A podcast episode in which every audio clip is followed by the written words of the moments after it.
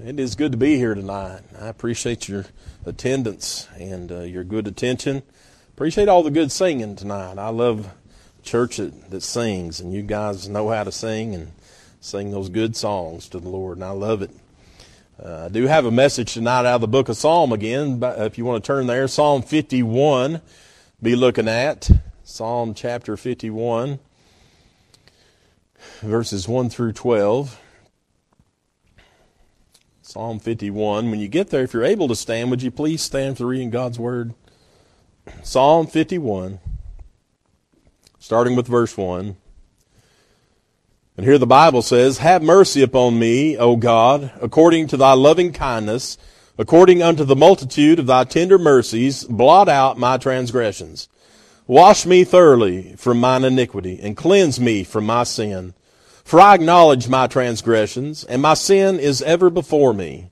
Against thee, thee only have I sinned, and done this evil in thy sight, that thou mightest be justified when thou speakest, and be clear when thou judgest. Behold, I was shapen in iniquity, and in sin did my mother conceive me. Behold, thou desirest truth in the inward parts, and in the hidden part thou shalt make me to know wisdom. Purge me with hyssop, and I shall be clean. Wash me, and I shall be whiter than snow. Make me to hear joy and gladness, that the bones which thou hast broken may rejoice. Hide thy face from my sins, and blot out all mine iniquities. Create in me a clean heart, O God, and renew a right spirit within me. Cast me not away from thy presence, and take not thy Holy Spirit from me. Restore unto me the joy of thy salvation, and uphold me with thy free spirit. Heavenly Father, thank you, Lord, for this service thus far, God, for the good spirit, the good singing. God, I'm asking now for your help to be able to preach this message. God, that you'll be lifted up. Lord, you'll be exalted. Keep us hidden and out of the way. In Jesus' name, amen. You can be seated. Uh, yesterday, I looked out the kitchen window. Mary said, Come and look out here. And I looked out the window, and it looked like it was snowing. The leaves were falling off the trees. The wind was hitting it, and uh, we've got a bunch of trees behind our house. There's nothing but a big, probably an acre of woods behind us, and uh, we got big old trees, and those leaves were just falling. It was beautiful, uh, but kind of reminds you of snow. Uh, Mary made the comment that uh, those leaves were getting in the flower beds, but the only thing I could think of was those leaves was getting in the gutters on the house.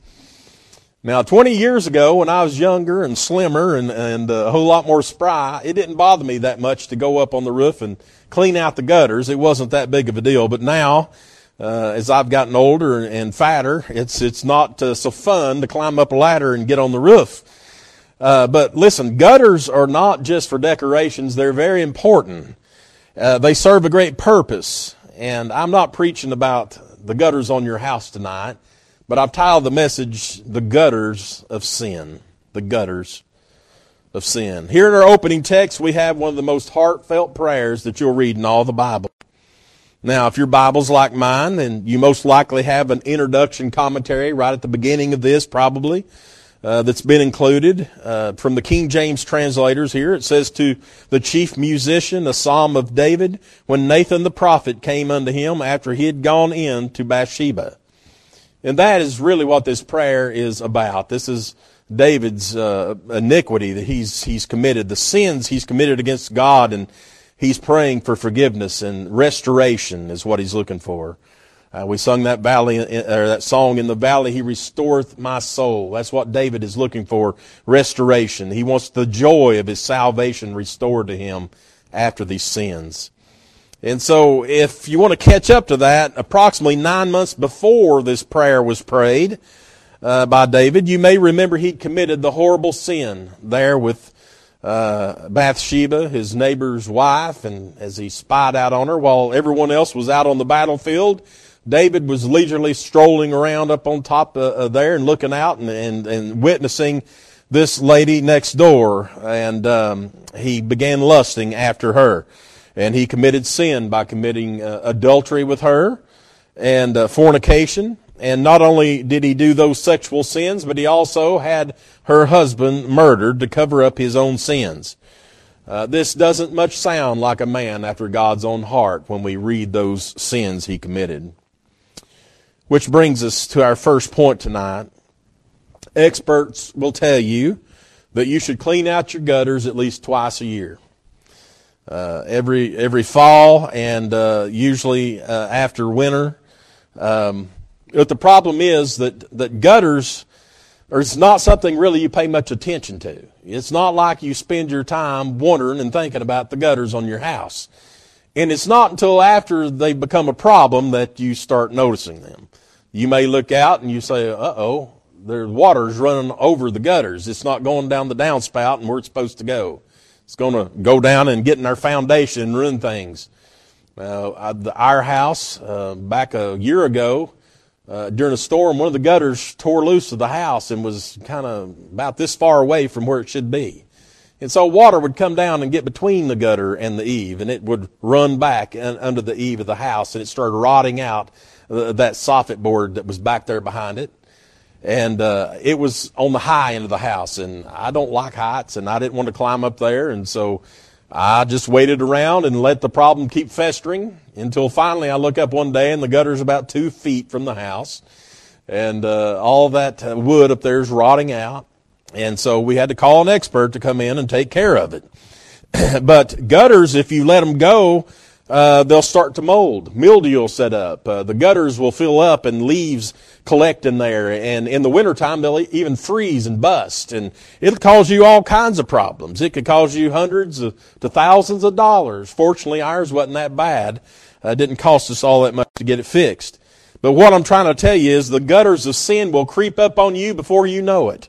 It's not something really you're sitting around and, and thinking about and, and, and trying to keep a, an eye on it. You see, David was so wrapped up in his sins, he wasn't even alarmed when Nathan the prophet came in and started talking to him about it. Why? It was the furthest thing from his mind. He is so far steeped in sin at that point right there that he didn't even think that Nathan was in there about him.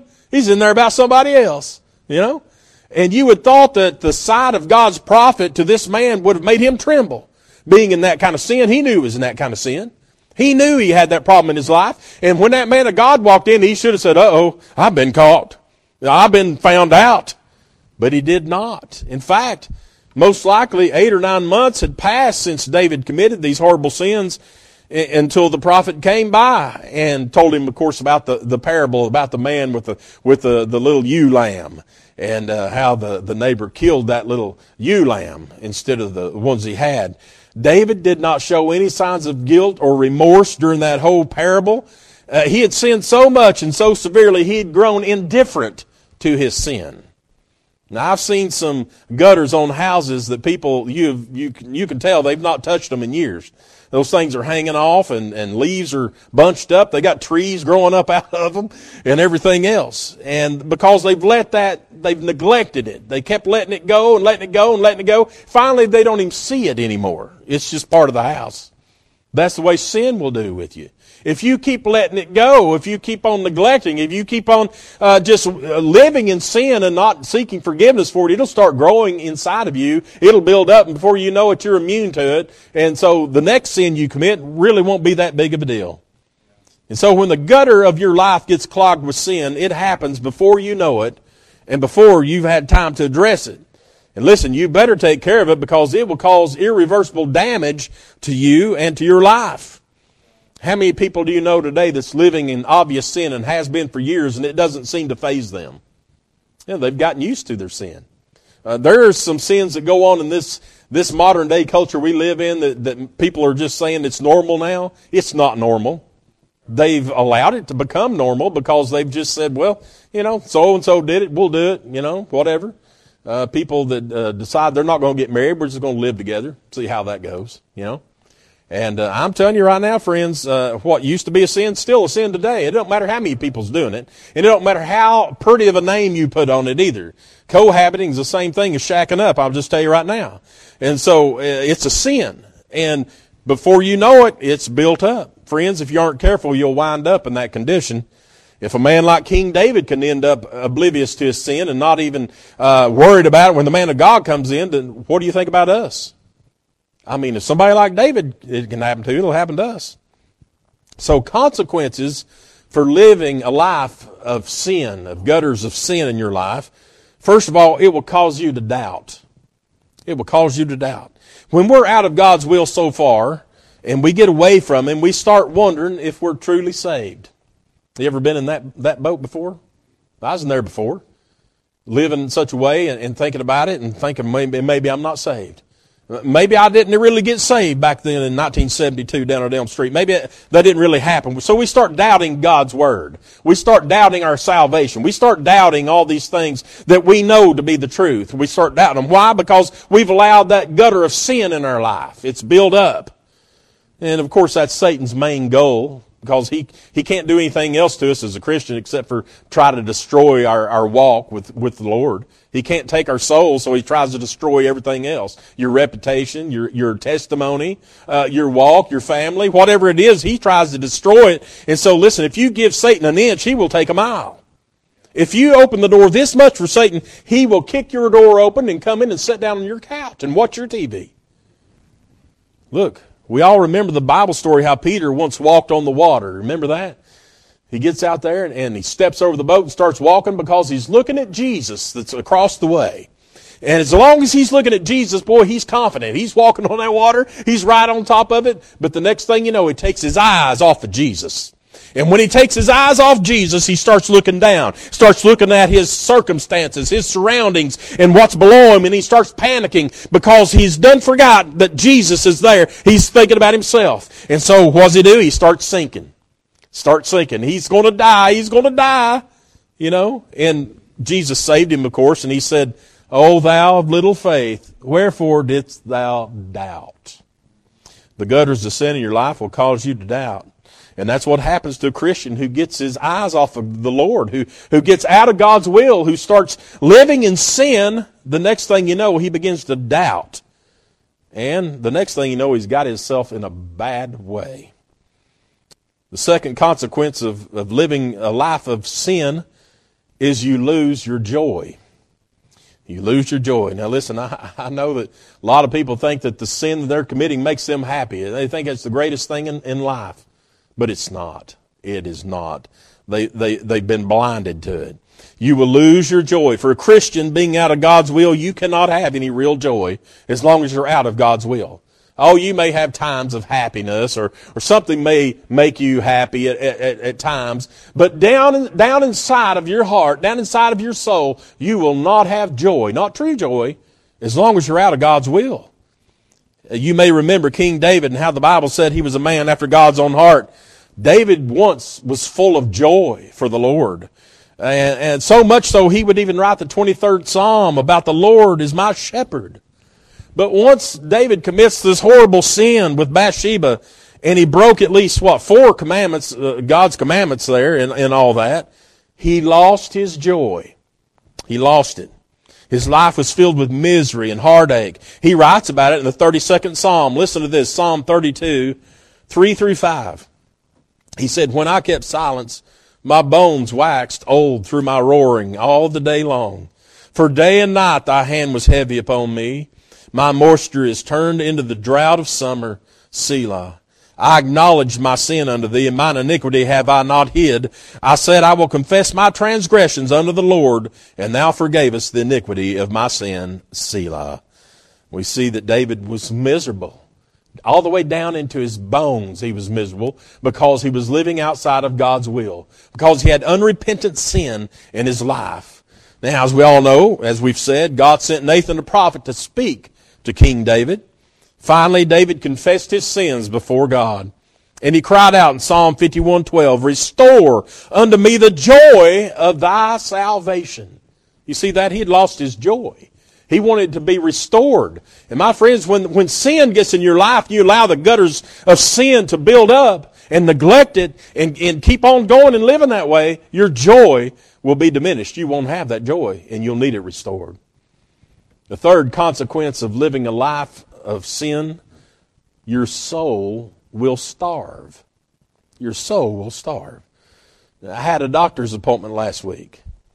I'd gained some weight since the last time I'd been there. Now, the last time I went, he was happy because I'd lost a bunch of weight.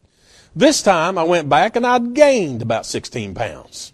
He was not happy. He yelled at me and, and called me names and everything else. But, uh, He said he wanted to see me again in four months, and I've got to lose 10 pounds at least by then. Well, I've been trying to do a little better. Yesterday, after going a little time without food, my stomach started growling. That's a rare thing for me. Uh, my stomach normally don't growl. My wife keeps me fat and sassy all the time. Uh, but listen, if you cut out all food, you eventually will starve to death and die if you cut your food out. Just like a flower without water, what happens? It withers away.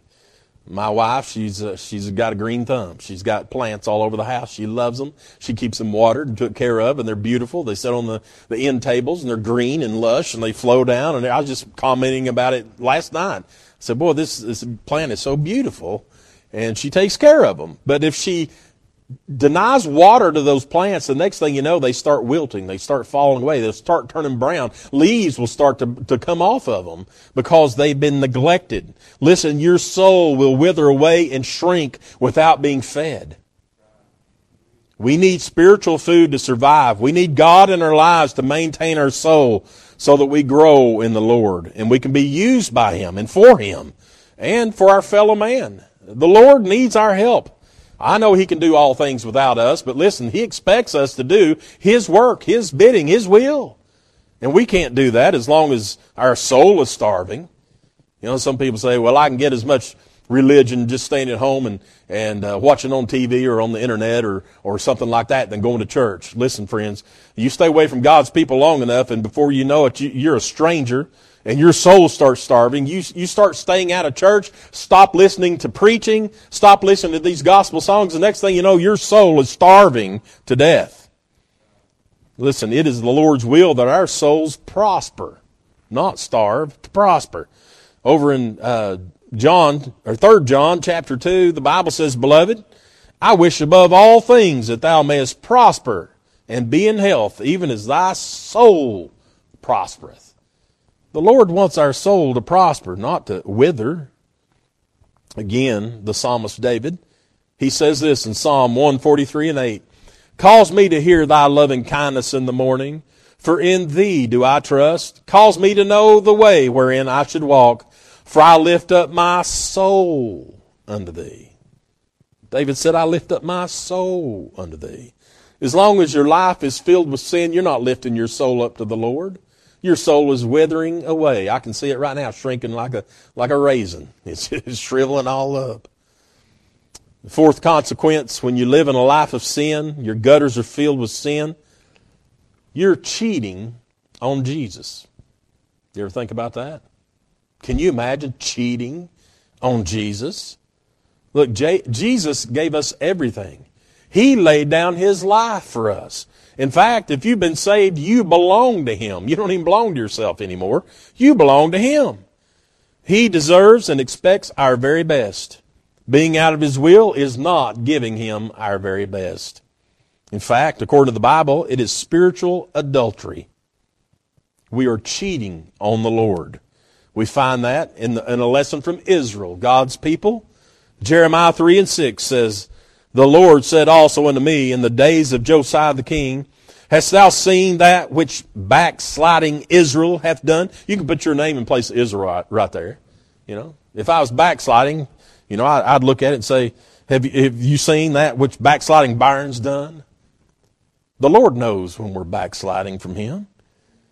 She has gone up upon every high mountain and under every green tree, and there hath played the harlot. And I said, after she has done all these things, turn thou unto me. But she returned not.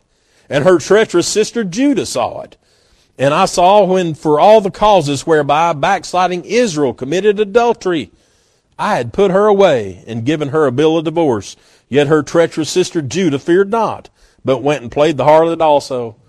God talking about his own people, how they had fled from him. They, they turned their backs on God. They committed spiritual adultery right here. He even called it that. They played a harlot. They cheated on God by bowing down to false gods, false idols, neglecting the Lord. Listen, friends, being out of God's will, living a life of sin is cheating on Jesus. And listen, a Christian out of God's will is one of the worst testimonies you'll ever find. A lost sinner will look at, at, a Christian that's out of God's will. Why in the world, why on earth would they want to have anything to do with Christianity? when they see a, a so-called Christian, somebody that to be a Christian, living outside of God's will, living like the world, living like dogs. Why in the world would the lost world want to have anything to do with it?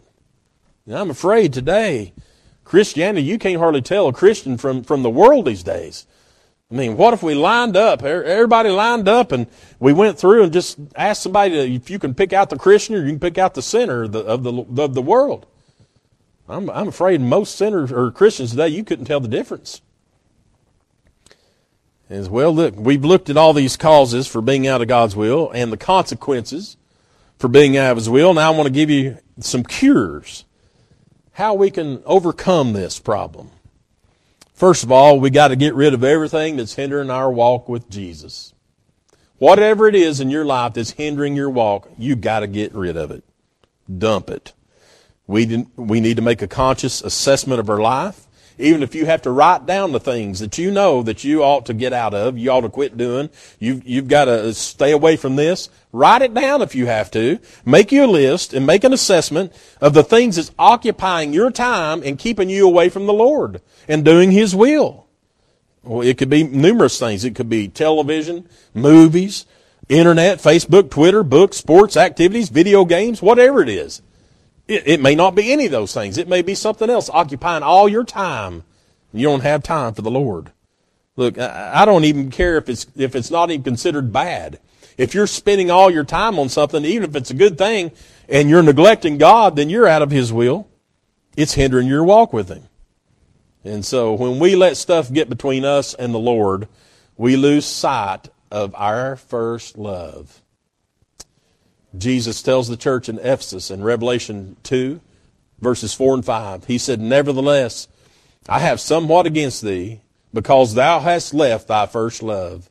Remember, therefore, from whence thou art fallen, and repent, and do the first works, or else I will come unto thee quickly, and will remove thy candlestick out of his place, except thou repent. Truth is, we need to repent of our willful disobedience to the Lord of our life of sin and, and carnality. We need to repent of it. Uh, the Lord says we've, we've left our first love when we're living out of His will. Secondly, to overcome this problem, we need to repent of our lack of commitment. So many people today have a lack of commitment. They're not committed to anything. I mean, you can't, you can't hold them up to do anything. You can't, you can't rely on a lot of people today to do a single thing. They can look you right in the face and say, oh yeah, I'll, I'll do that. They won't do it. Lack of commitment. It's just as wrong to do, to not do what is right than it is to do something wrong. If you're not doing what's right, it's just as bad as doing something wrong. And there were two men that went in the temple to pray. Y'all remember this one? Two men went down the temple, temple to pray, a publican and a Pharisee. We know the story. The Bible says in Luke 18:11, the Pharisee stood and prayed thus with himself.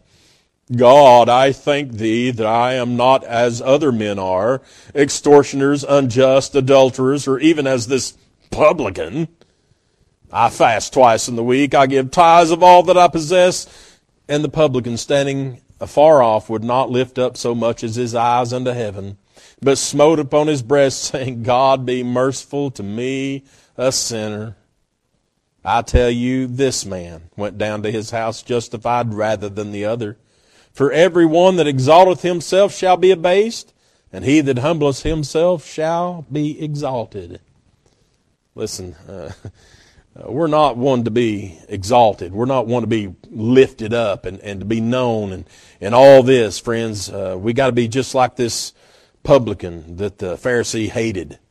Uh, we can't even so much as look up because we realize we're nothing but a, but a sinner in God's eyes, and we got to fall down His feet and beg for mercy. We need to repent of our lack of commitment.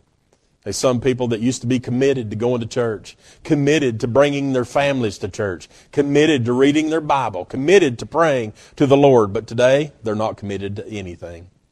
They're committed to their TV program. Oh, I can't, I can't believe the writer's strike is over, so we can watch all of our shows again. They're going to come back on. You know? That's the thing they're, they're committed to. I want to see what's happening on NBC. Got to see what's happening on all the Chicago shows and the FBI's and and uh, the uh, the other ones there, the lawyer shows. I don't watch the lawyer shows, but uh, anyway, they're committed to all that. But when it comes to the things of God, oh no, I'm not committed to that any longer. We got other things. So we need to repent of that. Repent of our lack of commitment.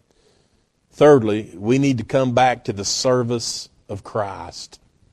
To the service of Christ. If you go back and look at the Apostle Peter, from all signs, if, if, if you looked at his life on the outside and you looked at him with a, with a magnifying glass, you'd say his life was a complete and utter failure. If you looked at everything that he did, he had turned his back on the Lord.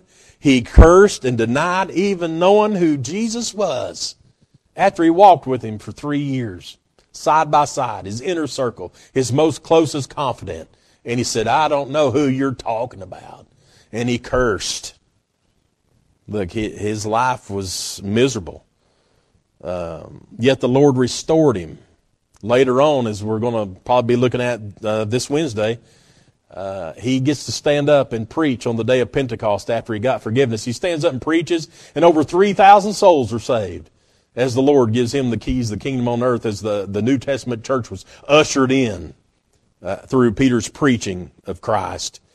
He had one of the greatest ministries for Christ ever exist after that. The Lord needed Peter to preach. He needed Peter to get back into his God's will so he could be used to draw men to him. That's what God had in plans for him. And he planned this all along. That was, that was the plan for Peter all along. And Peter, what did he do? He got out of God's will.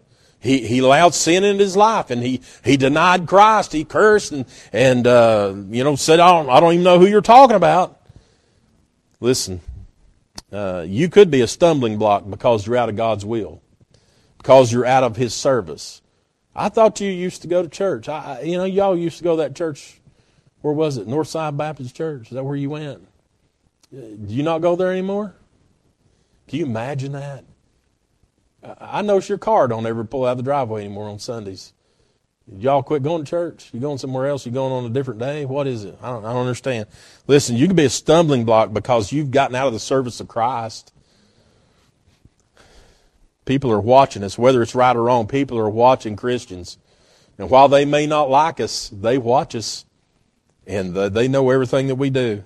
And we could be the cause for somebody to not come to Christ, for somebody's life to falter, for somebody to deny uh, wanting to know Jesus. Listen, the God that we serve is the God of second chances. He is. The Bible says if we ask forgiveness, He's faithful and just to forgive us of our sins. He loves us, and listen, that is all that matters. He'll take us in and restore our joy. He'll restore our ministry. He'll restore our commitment. He'll restore all those things, that joy that we've lost. He'll restore all those things. But we have to come to Him. Just as God dealt with Israel in Jeremiah 3 14 and 15, the Bible says, Turn, O backsliding children, saith the Lord, for I am married unto you, and I will take you one of a city and two of a family, and I'll bring you to Zion and I'll give you pastors according to mine heart, which shall feed you with knowledge and understanding. You see, God wants the best for us. He wants to give us these things. He wants us to give us this joy that comes from serving Him. Going into Zion is a beautiful picture of God giving you all these splendors and glories. He said, I'll give you that. I'll give you pastors uh, after mine own heart who will teach you and feed you and give you knowledge and understanding. And this knowledge and understanding is understanding of Him, of, of God, not of the world's things. Look, you could be sitting here tonight or listening somehow online and be totally out of God's will. Perhaps you've allowed the gutters of sin to clog up. Maybe you've neglected them. Maybe you've just not realized it. Maybe you're living in such a way and doing things and, and it's crept up on you. Maybe you've lost your joy. Maybe your soul is starving. Maybe you've gotten completely out of God's will. I don't know.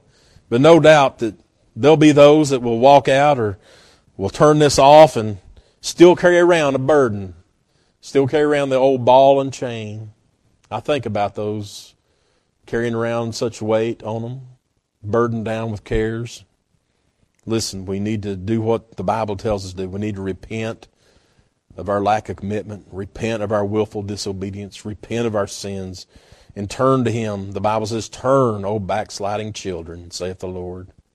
Look, we need to determine in our heart tonight, we're going to get rid of everything that's standing in the way between us having that closeness with the Lord that we need to have. Anything that may be hindering our ministry, may be hindering our testimony, even with the world. Whatever it is that's between you and God that's causing you to not be the faithful servant that He wants you to be, we need to get that set right. We need to make a turn. We need to repent of that and turn to God to help us because He's the only one that can do it. I'd like to ask you to stand tonight and we'll pray together. Brother Scott, you want to get a song? I don't know your heart. You may need to come down to the altar and pray tonight. If you do, the altar's open. Feel free to come down. If you want me to pray with you, you just come and ask me. I'll pray with you. But uh, let's pray together right now. Heavenly Father, God, we come to tonight, Lord. Thank you for the message. Lord, I thank you for the, the lessons it's taught me, God, and just the, the study of it, God, and, and realizing how quickly we can get out of your will. How quick we, we can allow that sin to clog up the gutters of our life. And God, how we need to get rid of that. Lord, we need to clean them out. God, we need to, to dump the junk out of our lives. Lord, and turn to you. Repent of all this and, and turn to you to help us, God. And we know you will. You love us. You care for us, God. You want the best for us. Lord, help us with that tonight. Help anyone here tonight that may be burdened down with some problem or care, God. May they get that taken care of, God. Would you help them? For it's in Jesus' name and amen. If you need to come to the altar tonight, you come.